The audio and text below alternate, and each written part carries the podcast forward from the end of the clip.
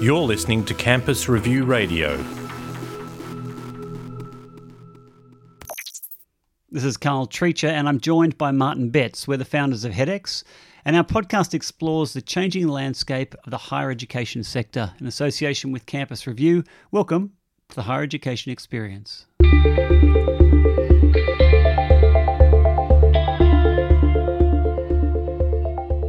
On today's episode, we check in with Pascale Quester, who's just ticked over 100 days of being the Vice Chancellor and President at Swinburne University of Technology, who says things like the danger of doing nothing far outweighs the danger of trying something new. Martin, welcome to the show. Hi there, Carl. It's great to be back in the HEDx studio and to have such an exciting guest with us today. For sure. Uh, I think we're not going to spend too much time talking about the uh, interview before you jump into it. What jumped out for you initially? Oh, well, I think it's a really interesting time that this universe, that this interview is being conducted. I mean, we're getting a lot of lot greater clarity with where the national and the global situation is now with the movement of people. We're getting clarity out of that post budget with just where universities are up to. It's the news is not getting any better with regard to international students. We've got the, the, so many people in the whole sector t- telling us that it's time for a reset, but the evidence of how many of our universities are actually em, embarking upon significant change and getting help in doing so is very scant. It's a, it's a time when I worry for some and see hope for only really very few in what's happening in the sector. I, I sometimes wonder whether I'm on the wrong planet or the wrong channel when I sort of have my, my own views about the sector. And, and I look at, I don't, I don't profess to be too deeply involved um, in, in a, a, particular university strategy right now. But my general view, and I've made this pretty clear on some of the other podcasts, uh, is that there isn't enough being done. And so working with disruptive tech companies my whole career, I'm, I'm used to the pace and the flavor and the texture of what that looks like. And I really don't see it. But I did look uh, this week on across lots of different forums and it appears that my sentiments are somewhat echoed, not necessarily in a negative, let's throw stones at the industry sense, but there is a sense that maybe uh, people aren't doing or the industry uh, executive aren't really operating in a way that's going to lead them to. Um, to a you know a sustainable, successful position. Well, that's funny you should say that. I mean, I, I actually see that there's four categories of universities in Australia, and, and probably around the world at the moment. There's there's those um, to start off with that, that neither see the need to change nor to get any help or listen to others in, in making the consideration of whether to do so. And to be honest, I really worry for them. I think they're um, possibly got their head in the sand and, and, and at risk. There are some out there that, um, that see the need to change but don't really see the need to get much external input or assistance in doing so. And I worry about their capability of bringing about the change that they need. There are others that are doing a lot of listening um, and, and getting help, but it's, it's help to carry on with business as usual rather than make a transformation. And the ones that I've got most hope for are those that both see the need for some repositioning and some diversification and some change, but have got the uh, the confidence to not think that they can or should do it all themselves. That they need to find innovative ways of listening to their stakeholders, and they need to get teams alongside them, helping them on that journey. They're the ones that I really see are going to stand out in this current period.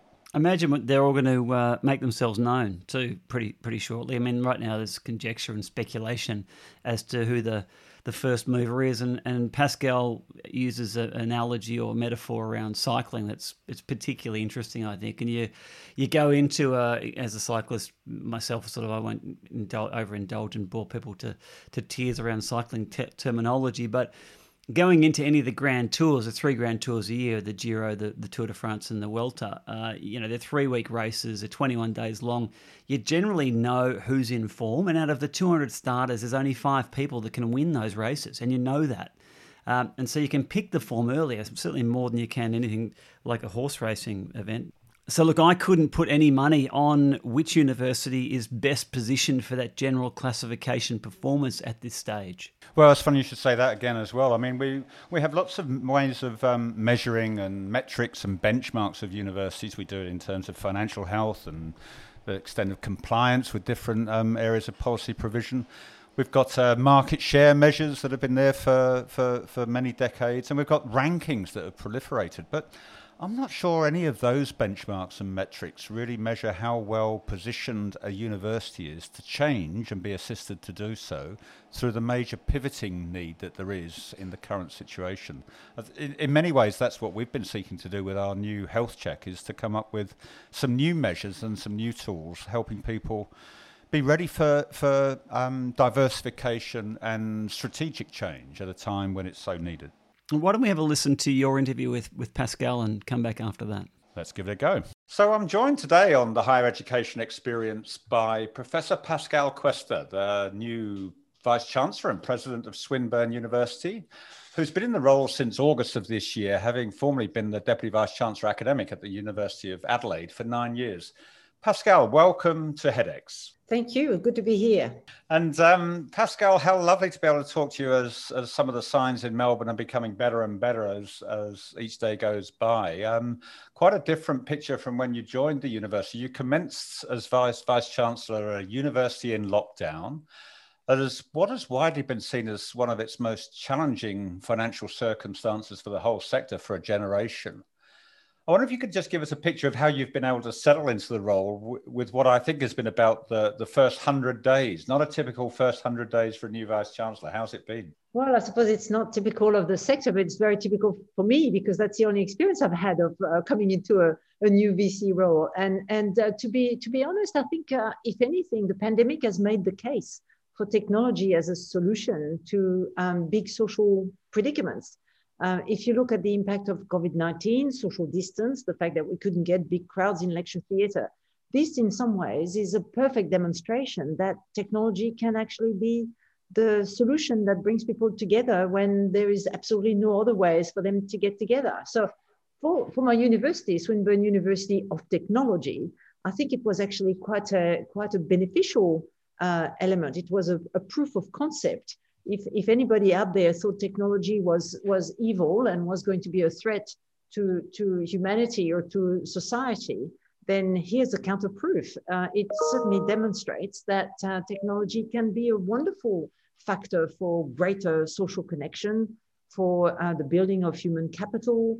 Um, if I regret anything, it's really the fact that uh, my university was at the forefront of online learning and possibly quite uh, quite alone in advocating that good learning could happen online.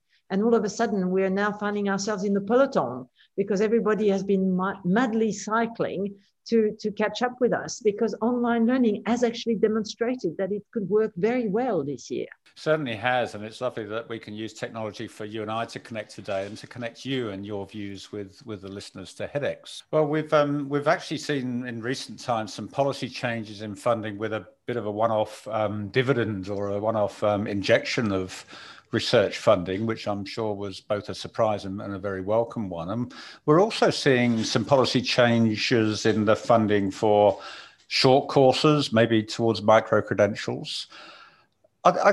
Is, is this going to be enough to um, make a difference to a university like Swinburne and to the sector more generally, do you think? So I think there are mixed blessings and and and also some some um, sleeper issues, I guess, in in the recent budget announcement. I mean, certainly, uh, injection of funds in research are always welcome because they will actually enable researchers to dedicate more time and more effort to to the questions that we ask them to to the problem we ask them to solve. Um, in relation to the, the funding of short courses, I think it is absolutely the way to go because increasingly uh, a learner will be a learner for life, right? People are, are facing multiple careers. Uh, not everybody knew at the age of 18 that they wanted to be this or that. And we have to allow people the capacity to grow and to change industry, careers, and motivations and the scaffolding of education around the, the learner as they evolve, I think is really critical. And short courses are obviously much better and more adapted to this kind of lifelong learning than any kind of formal three year degree. So there's no question that that modularization of, the, of education is in response to what is a, a an evolution of uh, the world of work. No, no question about that. The change in cluster funding, which is also part of the latest budget announcement, is somewhat more perplexing because it does go along a clear direction that uh, the government would like more people to to choose STEM and engineering careers because they know that Industry 4.0 will require greater digital literacy and an understanding of technology. All of those good things that Swinburne University is, is dedicated to, to enable and support. But the problem is that the, the cluster funding means that students will pay less to go in engineering and technology, which is good, although it assumes that students are going to be responding to a price incentive, which research actually does not um, bear out. That is not actually how students choose their course of studies. But more importantly, the budget actually also cuts the government funding in those same areas. So you'd end up with this somewhat mystifying outcome that for courses that deal with STEM and engineering, for instance, and technology more generally, we will get something like 16 to 17% less funding per student than we did before. And if that's intended to encourage universities to attend to the need of Industry 4.0, we've got a problem, Houston, which is we're supposed to do it with less at the time when we're supposed to encourage more students to do it. And it's almost, to me, um, I, I cannot reconcile the intent that the government made very clear, which is we want people to do more STEM and, and technology related degrees with this kind of um, double jeopardy of, and you'll have to do it with, with less money. Um, it, it doesn't, it doesn't make sense. So is it Houston that's got the problem or is it Canberra that's got the problem or is it places like Swinburne that are going to be left with that problem then, Pascale? I mean, what, what are you expecting to actually happen, for instance, in the Melbourne market for, for how student demand in this current recruitment cycle is likely to end up having changed? And, and what will it mean in terms of the admissions decisions that you're ending up having to make at a university like Swinburne? Will you will you take more more students that suit your mission, even though your funding for them goes down? And will you will you be in a position of having to respond to any of the changes that do manifest in student demand patterns? So in many ways, I think universities are just like students. We do not do things because there's money in it or because there is a price incentive or disincentive um, Swinburne is very much, I think, a, a, a mission and value driven institution. We passionately believe in the transformative power of education and in getting our learners ready for a, a technology rich future. We actually believe that industry partners will come up to work with us because they too know that their success will hinge on, on some universities being able to prepare the human capital that will make that technology work in their business and in their government and in whatever other pursuit they, they are interested in. So I do think that we are we are not going to result from the fact that to prepare people for a, a, productive and successful future, we need to equip them with technology understanding and, and with the capacity to work alongside machines and, and, and, and, and build a better world. It is going to be made somewhat harder with the cluster funding, but that is assuming that we continue to operate on the logic that the government should be funding all of what we do. I happen to believe in co-creation in the same way that we have to co-create with our students the best education experience that will get them ready. I believe that industry partners, and indeed I believe government eventually, will come to see that the co-creation with university starts not at the end with what happens to graduates, but at the beginning with what sort of talents do we need to develop for a better society. Now, if that is the predicament and, and industries are aware that their business is at risk if they don't have the right talent, I believe they will come and invest not necessarily their money, but certainly their time and their energy in working with us at developing the best curriculum to get those graduates to have the right skills when they finish. So what do I mean by that? Well, Swinburne is going to have a very specific type of course architecture where no student will graduate who haven't had a work experience somewhere into it. And so industry will have to come to the party for that. We will have to get our alums to take a, a learner under their wings. Our alumni will be part of our, of our teaching, if you like, cohort. We will, we will build an industry um, academy where people who are professionals, have done things, have learned things, will come and share their experience with students.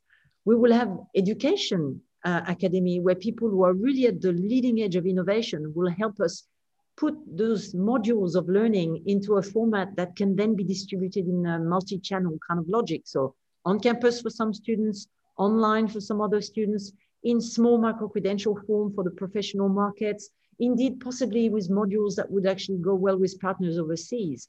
It's about the leveraging of our digital assets. And those digital assets can be a co-investment where we, we harvest the knowledge and the experience that, that comes from industry. And we, we mix it up in such a way that, that the talent that industry needs is actually grown together from the first day of student enrolls. So I'm fascinated by this concept that you raised at the start of this conversation about um, digital innovation, and perhaps now with what's happened this year, we're all in a peloton together. So if so, if Swinburne's going to win the race, um, and it's a university of technology, and therefore it can't revile from its commitment to STEM.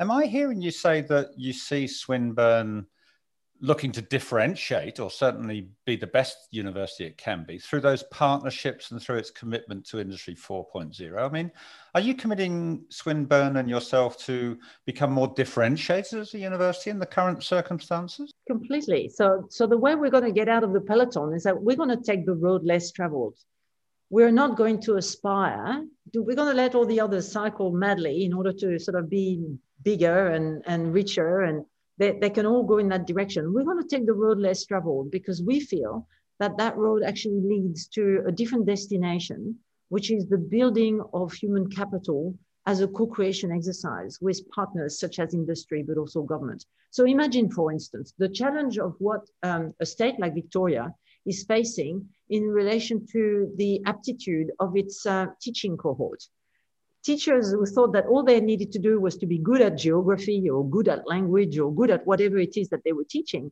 all of a sudden found themselves sitting, as I am now, in front of their computer, talking to their students who were at home as well. Now, most of them would not have seen digital literacy as being something that they needed to have in order to be good teachers.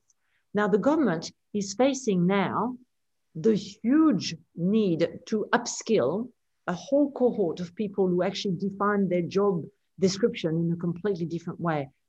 Who, who are they going to call upon to do this? Well, I would think Swinburne would be the right place to start because a university that is dedicated to the development of human capital for a technology rich future is the university that can be the partner of choice for a government when digital literacy is a challenge in a particular profession. And i've just picked on you know the teachers as an example because it's kind of it, it resonates with anyone who had kids at home recently.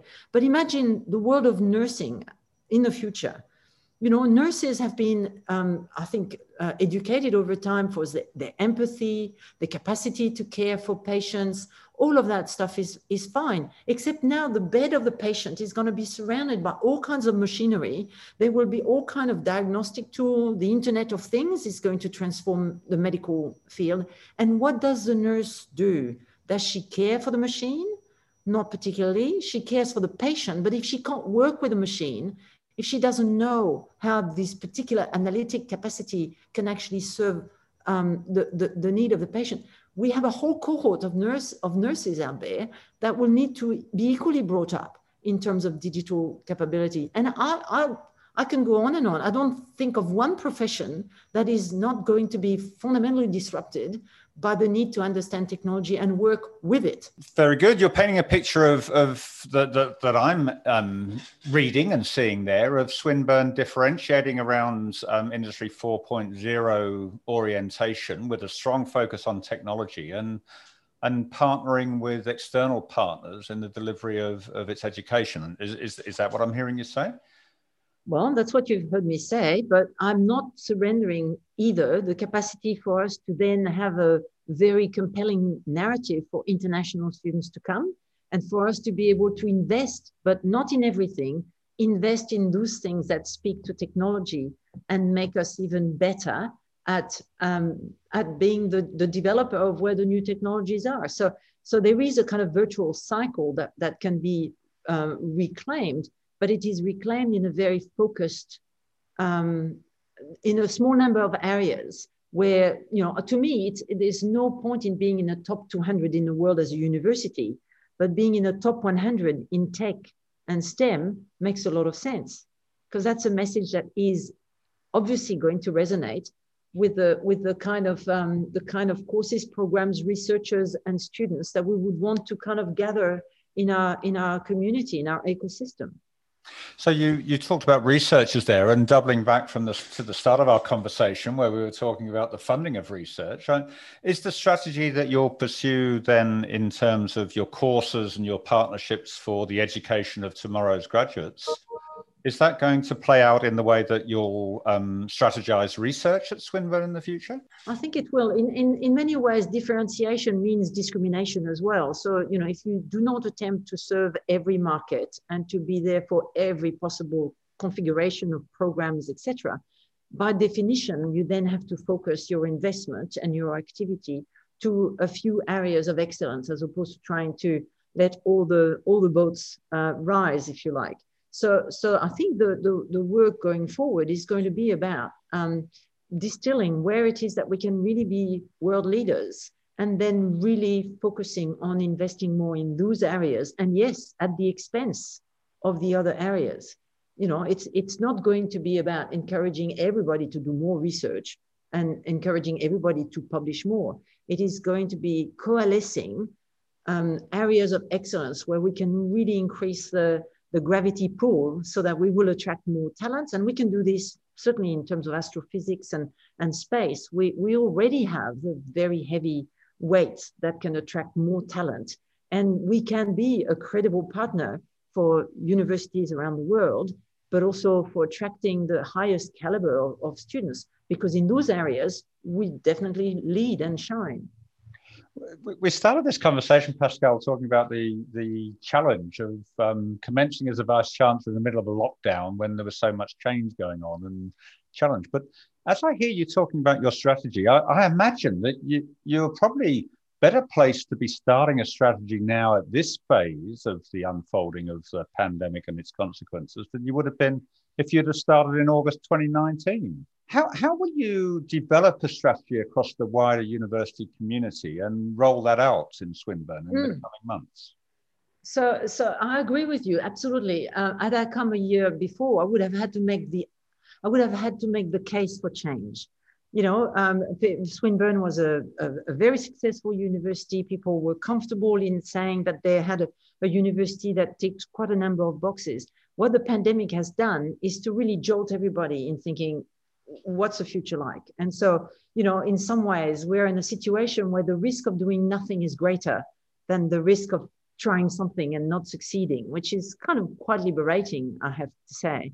Um, when it comes to the way in which those conversations can be had, and I had obviously had time to reflect and I started communicating, including remotely from Adelaide, with many of the members of my team before I started um, and arrived in Melbourne. So it struck me that if there was a need for a greater conversation with all of the staff, the way to do it was to actually use technology. so we actually have now engaged in a very active conversation using a crowdicity platform, which I've called Swinburne Unlimited, because this is exactly what I wanted. I wanted people to just let loose of any kind of you know, what things do you think work and what do you think the future looks like and what sort of thing could we do more? And, and the take up, I, I started with a town hall presentation where about 1200 staff attended and I just presented facts because I'm, I'm, I'm, you know, I'm science driven. And rather than say, this is what I think, I said, this is who we are and just presented a whole pack of slides that were just providing the data. And then I opened the gate for that conversation to start on that Crowdicity platform. And what Swinburne Unlimited has done is first of all give voice to everyone. So we've got an equal participation between professional and academic staff, which is great. But also we've had people saying, you know what, I've been thinking this for quite some time, and now is my chance to put it out there. And then of course it's not anonymous. So we we've had a very civil, respectful, and engaged conversation, and loads of good ideas coming out of it many of them, of course, ideas that I kind of thought would be would be popular, but which I didn't put out. I just kind of let the community engage around those, those questions. And that's the thing about universities, you know, it's full of really smart people. So at the end of the day, you can always trust the community to really think clearly and carefully about the, the various challenges that you put in front of them.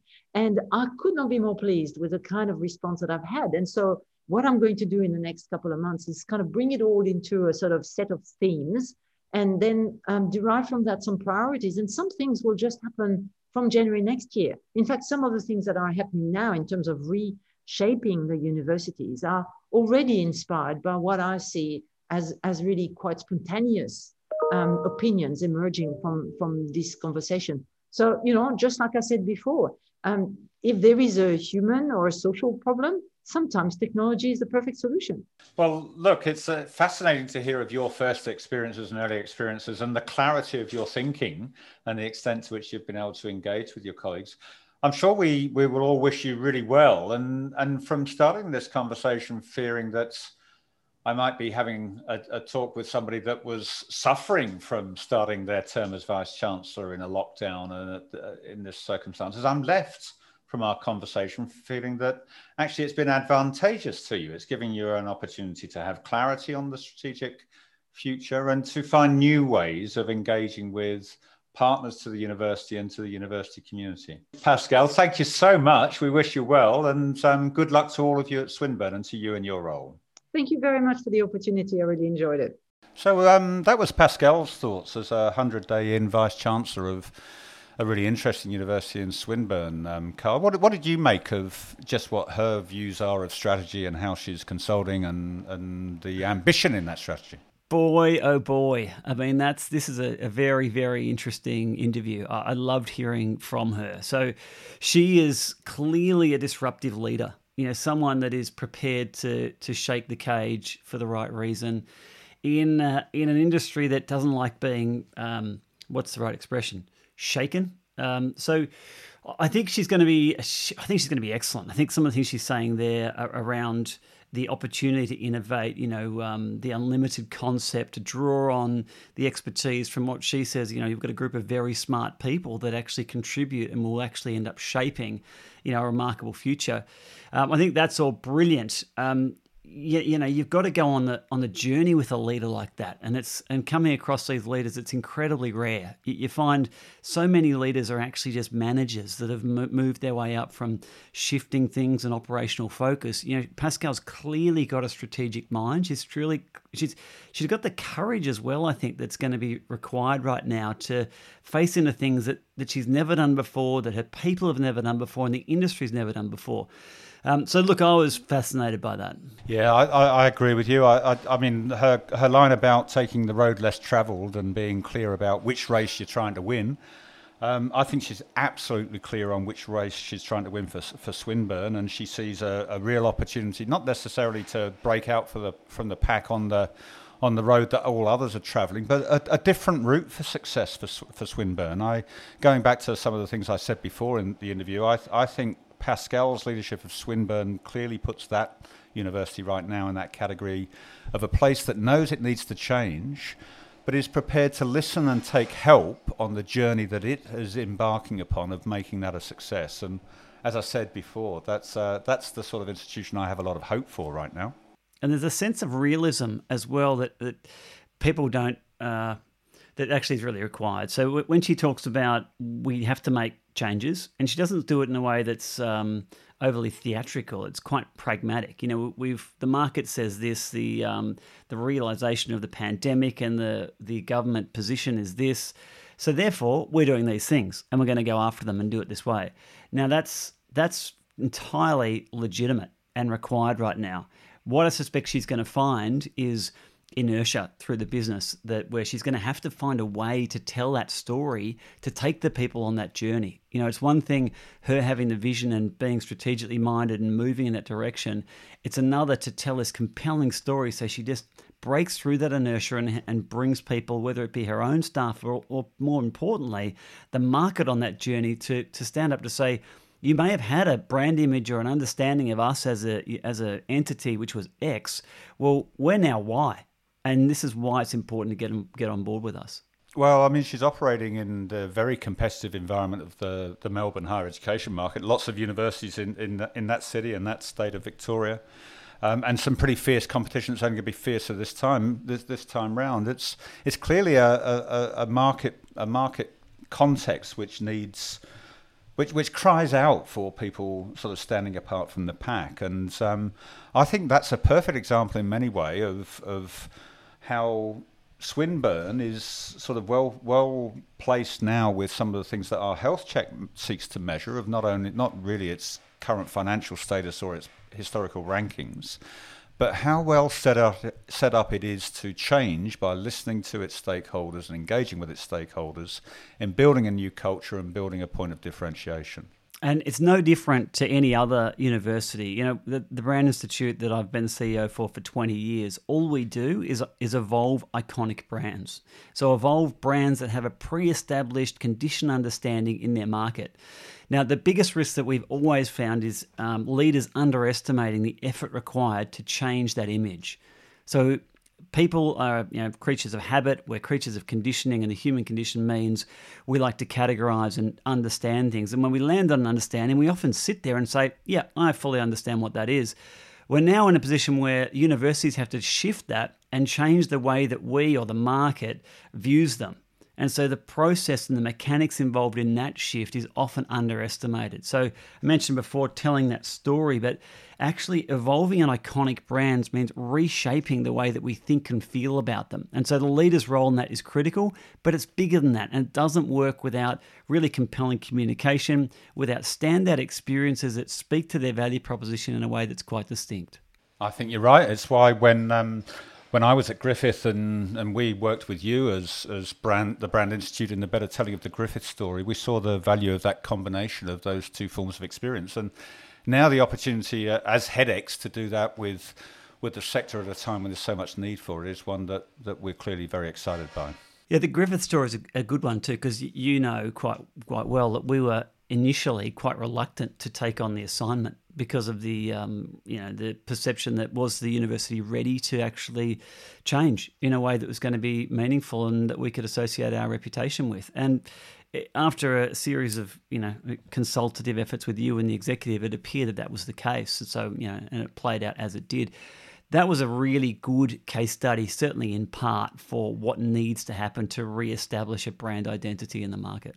Well, and I think what you and I can see here is that in a university like Swinburne University of Technology, there's a, a perfect example of one that has the opportunity to really make some great strides forward. We're, very pleased to be working with them, and I, th- I think they're a university to watch for the future.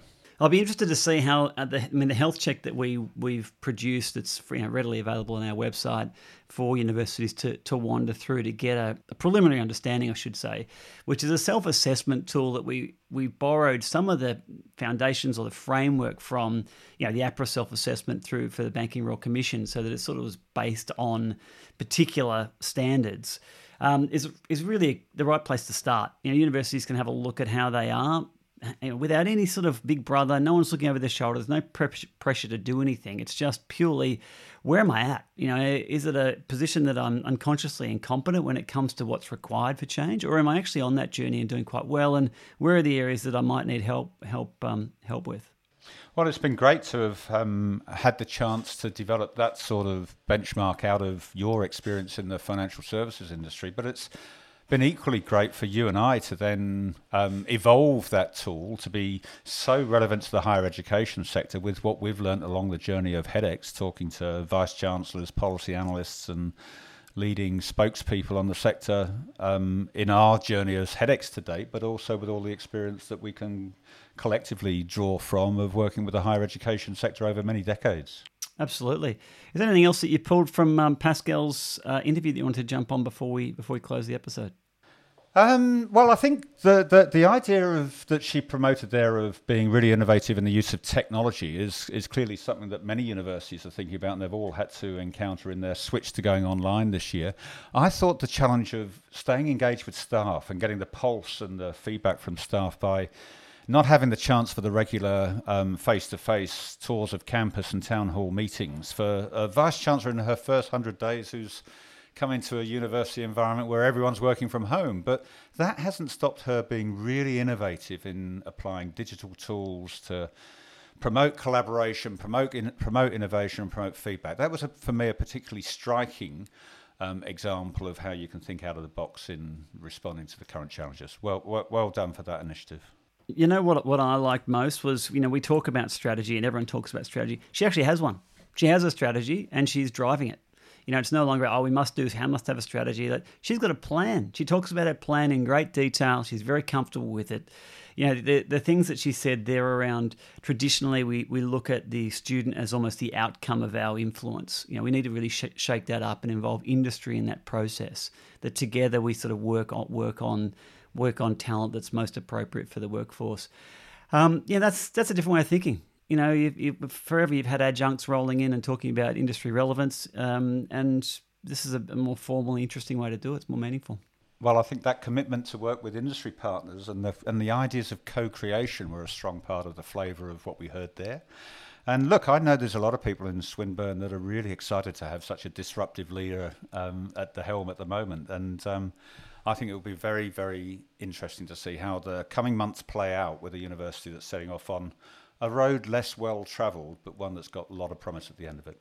Mm. And uh, we haven't talked about culture in this particular podcast, but that goes hand in hand. If you have a disruptive leader like this, in our experience, the the culture, you know, prerequisite is significant. You know, to take people on that journey. One is telling the story, but how do you build the environment and the climate and nurture people in a way that um, actually lines up to that strategy, so that people are on board. They don't just get it, but they actually feel really compelled to be part of it. Is um, is going to be critical for her as well. I think so. I, I, I, can imagine at Swinburne right now, there's an awful lot of people getting on their bikes and pedaling pretty hard in the right direction. Yeah, for sure. All right, that's uh, that's all we have time for in this episode. Thanks, Martin. Thanks, Carl.